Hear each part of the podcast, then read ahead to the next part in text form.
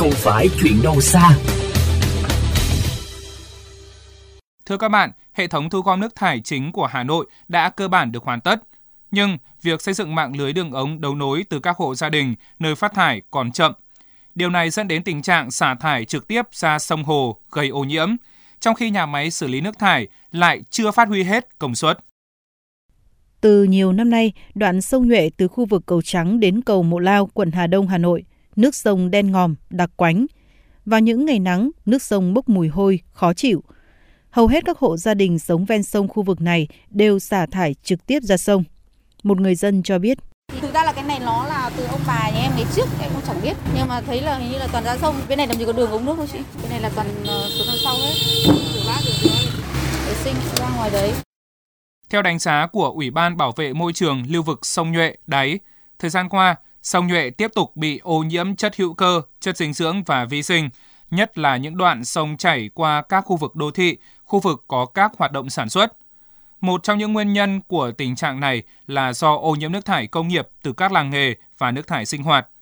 Đáng chú ý, nước thải sinh hoạt chiếm tỷ lệ trên 65% tổng lưu lượng nước thải ra sông Nhuệ, phần lớn không được xử lý.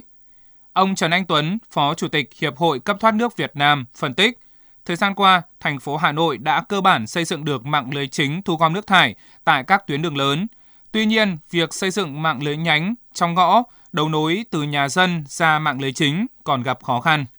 Ở những cái ngõ hẻm trước đây nó chỉ có một đường ống thoát nước mưa chạy thôi ngõ hẻm nó bé quá thì bây giờ không thể làm một cái đường ống vào để thu nước thải được những cái tuyến mà gom cái nước thải thì người dân để đấu được vào đấy là cái khó khăn mặc dù có tiền cũng khó làm phải có sự đồng thuận của người dân theo Phó Giáo sư Tiến sĩ Nguyễn Hồng Tiến, nguyên Cục trưởng Cục Hạ tầng Kỹ thuật Bộ Xây dựng, tốc độ đầu tư xây dựng mạng lưới đấu nối thường chậm hơn so với đầu tư xây dựng nhà máy xử lý nước thải. Trong khi một số nhà máy xử lý nước thải lại rơi vào tình trạng không có nước thải để xử lý, nên chưa phát huy được hết công suất hoạt động. Đơn cử như nhà máy xử lý nước thải Yên Sở mới hoạt động được 60 đến 70%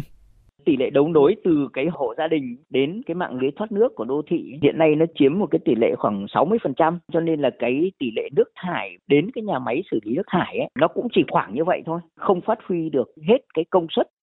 Bộ Xây dựng mới ban hành thông tư số 15 hướng dẫn về công trình hạ tầng kỹ thuật thu gom, thoát nước thải đô thị, khu dân cư tập trung có hiệu lực từ ngày 10 tháng 2 năm 2021. Tuy nhiên, để văn bản này phát huy được hiệu quả trong thực tiễn, một số ý kiến cho rằng chính quyền địa phương, các sở ban ngành phải đầu tư hơn nữa vào mạng lưới thu gom, nâng cao tỷ lệ đầu nối hệ thống nước thải. Có như vậy mới nâng cao hiệu quả đầu tư các nhà máy xử lý nước thải và ngăn chặn ô nhiễm sông hồ trên địa bàn.